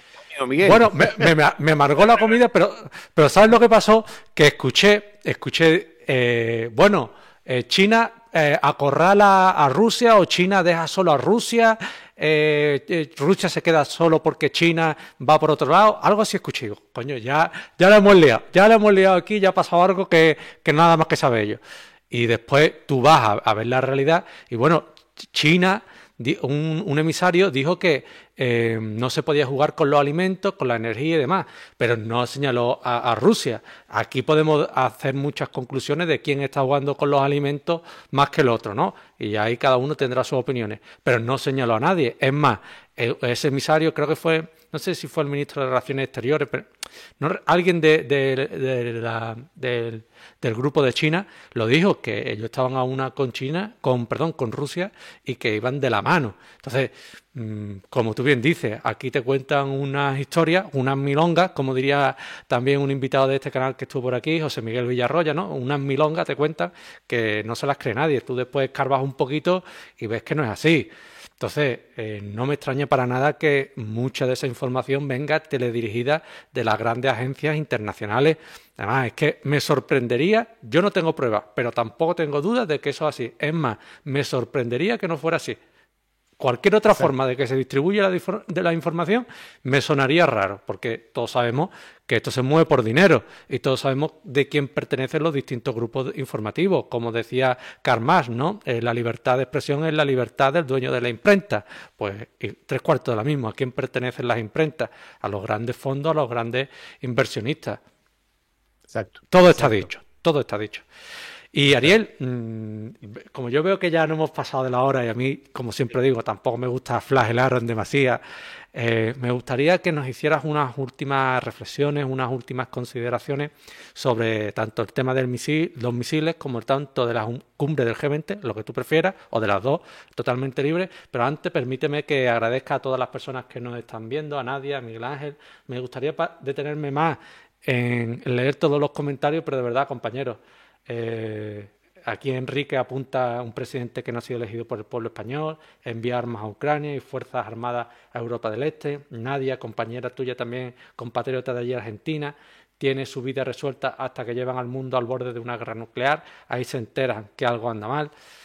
Veremos, a ver, estamos en ese hilo que muchas veces, como a mí anoche me dejó desvelado hasta altas horas. Solo tenéis que ver cómo Alemania se acercó a Rusia con el gas y Estados Unidos le cortó las orejas. Por eso de los políticos no siempre son libres para hacer lo que quieren o les gustaría. Gran programa, dice Marcelo, y gran invitado. Coincido contigo lo de gran invitado, lo de gran programa, bueno, pues también porque tenemos un gran invitado, pero siempre con modestia. Entonces, Ariel, retomando antes de que empezara a leer los comentarios, que siempre agradezco de los espectadores, me gustaría que nos hiciera esas últimas reflexiones sobre todo lo que ha acontecido, sobre todo lo que hemos hablado y en total libertad, como no puede ser de otra forma. Claro. Eh, sí, ya vamos una hora y media más o menos allí, este, tendremos que, ir redondeando, como se dice. Mira, eh, de los misiles o de esto que pasó con Polonia, no creo que ya lo, comentamos, comentamos lo suficiente. Seguramente van a haber más, sí, van a haber más, más provocaciones, falsa bandera, porque esta gente, como digo, quiere, quiere más guerra, necesita más guerra. Zelensky no sería nada si no fuera por la guerra, eh, y él tiene que asegurarse su futuro, porque esta guerra la va a perder, obviamente. En el caso de Polonia, tú lo mencionaste y yo no, no comenté nada. Sí, tiene interés Polonia en quedarse con una parte de, de Ucrania, una parte que siempre fue suya o que fue suya en un momento, todo lo que es la Galicia ucraniana, esa parte del territorio que además a Rusia no le interesa porque es una zona muy pobre, no tiene ningún interés estratégico de ninguna, de ninguna naturaleza, no son tierras ricas, no hay minas, no hay industrias, todo está del otro lado, o sea que se va a quedar con ese territorio. Eh, o sea que hay apetencia, eh, apetencia territorial por parte de Polonia en esta guerra. Eh, en síntesis, lo que yo diría es que los sistemas de mediación o de intermediación o de negociación internacionales han llegado a su fin. El sistema iniciado después de la Segunda Guerra Mundial, la ONU, Naciones Unidas, el Banco Mundial, las grandes organizaciones, la Organización Mundial de la Salud, esas que son, forman parte, son organizaciones internacionales que forman parte de Naciones Unidas o que forman parte del sistema de Naciones Unidas internacional. La Organización Mundial de la Salud quedó demostrado en la pandemia, no, no habían previsto nada, no tenían capacidad de respuesta, estaban sujetas a, las presiones y a los intereses de las empresas farmacéuticas. Se supo después que casi todo lo que se decía sobre las vacunas era mentira, se manipulaban las estadísticas, en fin, no, no, no nos metamos en el tema de la pandemia, pero así como pasó esto, Pasó también con el Fondo Monetario Internacional, con el Banco Mundial. Se sabe ya que son organismos de extorsión que dirigen desde Londres principalmente o desde Estados Unidos contra los países. Si no haces lo que yo digo, te quito las, este, los créditos, no renuevo los créditos o te obligo a pagar tasas eh, de, de crédito horribles para los países. En fin, son todos mecanismos que tienden a que las grandes potencias y los las élites de las grandes potencias, sobre todo de Londres, la City de Londres, los grupos financieros allí en torno a la familia Rothschild, a los Soros, que son los que manejan realmente la, economía y sobre todo las finanzas del mundo, estén protegidos, son organismos de manipulación y de extorsión. Todo eso ha quedado demostrado para quien quiera ver quien, quien, crea lo que tú anoche veías en la televisión o en, y crea en eso, seguirá intoxicado y seguirá repitiendo pavadas. Pero quien quiera ver y abra los ojos verá que todo eso sirve como mecanismo de extorsión y de manipulación de las personas y de los países. Y estos organismos han demostrado que son ineficientes e ineficaces a la hora de resolver problemas, como es una guerra. Señores, en vez de hablar de guerra, Pedro Sánchez, Macron, Scholz, eh, eh, em, el, el eh, Biden y demás, sentémonos, pongamos una mesa, traigamos a los rusos, traigamos a los ucranianos y negociemos con honestidad y con, y con, y con equidad. No podemos decir, mira, la negociación es en mis condiciones. Si tú no aplicas todas mis, no concedes todas mis condiciones, entonces no hay negociación, así no hay negociación posible. toda negociación implica perder, ganar, intercambiar, buscar con buena voluntad llegar a un acuerdo. Esta gente no tiene ninguna buena voluntad y son capaces de conducir al mundo a una catástrofe mundial. Entonces, estos sistemas de mediación, como se esperaba que fueran las Naciones Unidas, están muertos. Podrán seguir funcionando porque además a los funcionarios de esas organizaciones les interesa mantenerlas con vida, porque ganan sus salarios, ganan sus muy buenos sueldos, sus pensiones, sus condiciones de vida excepcionales. Recordemos que un señor como Borrell tiene en, Bruselas, tiene una casa, un apartamento maravilloso pagado por, por la Unión Europea, tiene, como digo, las pensiones, tiene enorme cantidad de gastos personales, se los pagan la, el sistema europeo, o sea que tiene mucho para perder ese tipo de personas. Entonces, eso ha quedado demostrado que no va más. Y lo que ha quedado demostrado es que la otra parte del mundo, y con esto siempre insisto, la, población del mundo ya llegó a los 8 mil millones de personas, ya somos 8 mil millones de hace una semana. Si tú quitas lo que es Occidente, la opinión pública, como se dice, es piensa que, ¿cuál es la opinión pública? Es Occidente es los Estados Unidos, 320 millones de habitantes, Europa, 500 millones de habitantes, Japón, eh, Australia, Corea del Sur y algunos otros más, 800, ¿quieres mil millones de personas? Están en esa postura, o sea, pensando que Occidente tiene razón. Pero ¿y los otros 7 mil millones, que es toda China, toda la India, todo el sudeste asiático, África, gran parte de América Latina, ¿Tú crees que están de acuerdo con la OTAN? ¿Están de acuerdo con Biden? ¿Les gusta Estados Unidos? Como a muchas personas sí, a muchas personas sí, claro que sí. Pero están de acuerdo con esta guerra y con seguir incentivando la violencia y la guerra? No, por algo todos esos países no han condenado a Rusia, no la han condenado. La mayoría se han abstenido o han tomado una actitud ambigua para que no los condenen a ellos, pero en todo caso, lo que digo es que esos sistemas de mediación internacional han caducado, han demostrado que son ineficientes. Todos nos damos cuenta que sirven para que ellos apliquen sus políticas. Si no se aplica la de ellos, no funciona nada. Y por otro lado, están haciendo, está surgiendo un mundo multipolar, donde otras potencias están diciendo, nosotros también queremos, levantan la mano y dicen, nosotros también queremos opinar, decidir, que no nos condicionen. Y claro, son son países relativamente importantes, son China, son la India, son Rusia, son, eh, en el caso de, de, aquel lado está todo lo que es Eurasia, hay acuerdos económicos, financieros, acuerdos políticos extremadamente potentes allí, pero que los medios de comunicación no dan prueba. Claro, porque yo te digo Uzbekistán, la gente dice, eh, ¿qué será ese país allí perdido? Serán medio indígenas, eh, perdidos, ¿no? Un salvaje. Pues nada que ver, son potencias económicas, financieras, tienen, pasan cosas desde ya, no es que sean ejemplares, pero pasan cosas.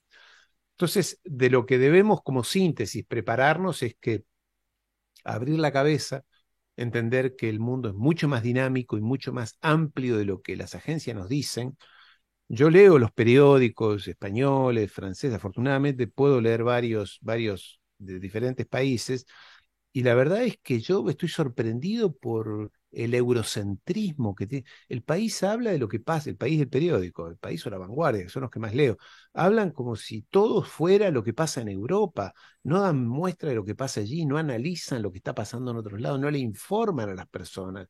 Lo mismo con Le Monde en Francia, o The Guardian, o lo que se tocó el New York Times. Todo es aquí, y te hacen creer que, allí, que aquí pasa lo más importante.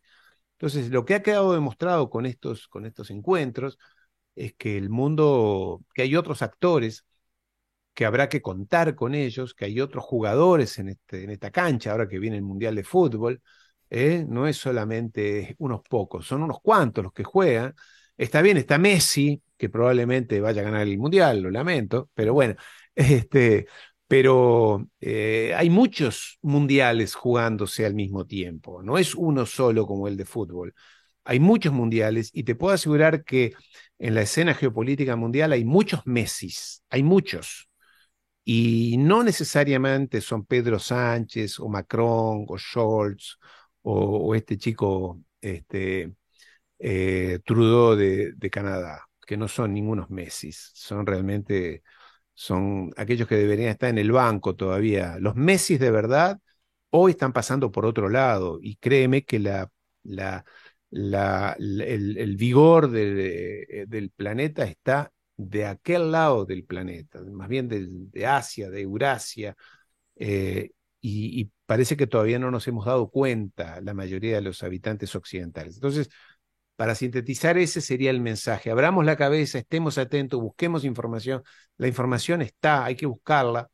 Algunos la accedemos más porque tenemos más tiempo o recursos eh, profesionales eh, para acceder a ella, pero créanme que el mundo está, la locomotora del mundo no está de aquí, del occidente, como sí lo estuvo hasta hace unos años. No está aquí. Así que tendremos que adaptarnos, amigo Miguel, y seguiremos hablando de estos temas de geopolítica nuevamente. Pues Ariel, seguro que sí. Y aquí mm, me vas a permitir una última consideración, porque me ha gustado mucho lo que has dicho y va en consonancia con lo que yo pensé antes de anoche también. Y aquí dice Leonardo que también transpiró mucho anoche por las bombas en Polonia. Eh, gracias por el programa, dice Miguel Ángel. Araceli, excelente entrevista. Saludos desde Lima, Perú. Y, lo que tú estás diciendo sobre esta inoperancia de, las organizaciones internacionales, de las agencias internacionales, yo hubo una cosa que me llamó mucho la atención y, es esperpéntico. Realmente, si te paras a pensarlo, es esperpéntico. Eh, Occidente le planteó a, Rusia una serie de puntos, unos términos para, poco más o poco menos, para que aceptara una rendición. Los términos de la rendición hace unos días, creo que fue la semana pasada, unos términos para empezar la negociación, para poco más o poco menos que era una rendición. Pero bueno, los términos para empezar una negociación para desescalar la situación en Ucrania. Y uno de los puntos me llamó mucho la atención porque era que no se iban a abrir cargos ni se iba a encausar internacionalmente a los dirigentes políticos ni a Rusia como, como Estado. Y te quedas tú diciendo, bueno, si esto me lo plantea un bando, me lo plantea Occidente, me está diciendo que las organizaciones internacionales los tribunales de justicia, la Haya, etcétera, etcétera, responden a su mandato, porque eso debería ser una institución internacional y eso debería quedar fuera de toda eh, interferencia de las partes, debería ser una organización eh, neutral. Si tú me estás mm. planteando como eso va a ser un término mm, a favor tuyo de negociación que no me vas a encausar a mí, pues entonces me estás diciendo que las organizaciones internacionales están a tu servicio. Y eso fue una cosa que a mí me pareció grotesco, la verdad, que eso fuera un punto de, las condiciones para llegar a un acuerdo en Ucrania, que una de las partes lo planteara, porque estás diciendo soterradamente y a, todo el mundo que tú controlas las organizaciones internacionales que manejan la justicia, el Tribunal de la Haya como máximo exponente. Eso, bueno, eso que por eso está todo el sistema occidental en entredicho. ¿Sirve a la comunidad global o sirve a la comunidad eh, occidental? Pues ahí se ve claro, ¿no? Que me plantee eso en una negociación es que te responden a ti esos tribunales eh, internacionales, como tú bien has dicho. Y mira, lo, lo, dices muy bien, Miguel, pero recuerda que el Tribunal Penal Internacional de la Haya, el penal, la Corte Penal Internacional, la que juzga los crímenes de guerra, por ejemplo, el de Milosevic allí en, en Serbia, eh, los crímenes de guerra de los eh, líderes Hutus en el caso de Ruanda, del genocidio de Ruanda, donde se han, digamos, lo que sería la continuación de los juicios de Nuremberg, que se produjeron allí en el año 45, 46, en realidad, contra los líderes eh, nazis, ese tribunal de la Haya que juzga crímenes de guerra, el único, uno de los, fueron dos o tres países en el mundo que no han firmado ¿A qué no sabes qué países no han firmado la existencia, por tanto no lo reconocen? Los Estados Unidos e Israel. Los Estados Unidos, el país que ha liderado todas las guerras e invasiones y golpes de Estado a lo largo de los últimos 80 años, que ha bombardeado medio mundo, ellos no reconocen la existencia del tribunal. No lo han firmado. ¿Pero cómo? Todos los países del mundo dicen sí, nos parece bien que se juzgue a los criminales de guerra. Y se los juzga eh, con autonomía y con y con e-, ecuanimidad, o sea, es un organismo, es un tribunal muy profesional. Entonces, ¿cómo? A todos sí, menos a los norteamericanos. Claro, ellos lo que buscan es preservar a los crímenes de guerra que cometen sus propios soldados eh, o dirigentes, cuando en realidad lo hemos dicho, eh, la invasión a Irak, Afganistán y demás se hizo sobre la base de, mentiras, aquello de la armas de destrucción masiva que nunca existieron. Entonces, eh, Bush, eh, Aznar y Blair deberían estar sentados en el Tribunal Penal Internacional porque han sido delincuentes, le han, mentido al mundo, incluida las Naciones Unidas. Así que sí, estamos en ese escenario, querido amigo Miguel. Ha sido un placer participar contigo. Yo siempre estoy muy agradecido y siempre respondo a tu llamado eh, porque me siento muy cómodo y tus seguidores son, son un placer y, todos los comentarios que van a llegar ahora y que llegarán en los próximos días este, son alentadores, inclusive las críticas que siempre hay, es correcto, mientras sean con, con buena, con voluntad de aportar y con, y con buena educación, son siempre bienvenidas las críticas y los comentarios. Así que yo te quiero agradecer y, felicitarte por tu, por tu esfuerzo, porque muchas personas, y lo digo ahora, creerán que esto es una simple charla y no lo es, esto está preparado, está organizado técnicamente, hay que encontrar el momento, hay que, todo implica un esfuerzo la edición posterior que tú seguramente le harás, en fin, esto implica un esfuerzo muy grande de tu parte que, mm, que todos debemos reconocer. Así que muchas gracias, como siempre. Pues muchas gracias, Ariel. Gracias a todos los que estáis, que siguen comentando y yo os lo agradezco a todos, a todos por, por seguir, aunque sean temas peliagudos, porque la verdad son temas poco agradables. Ariel, muchas gracias, compañero. Un fuerte abrazo. Un saludo para ti, Miguel, y, aquellos que lo han seguido y que comentarán en los próximos días esta charla.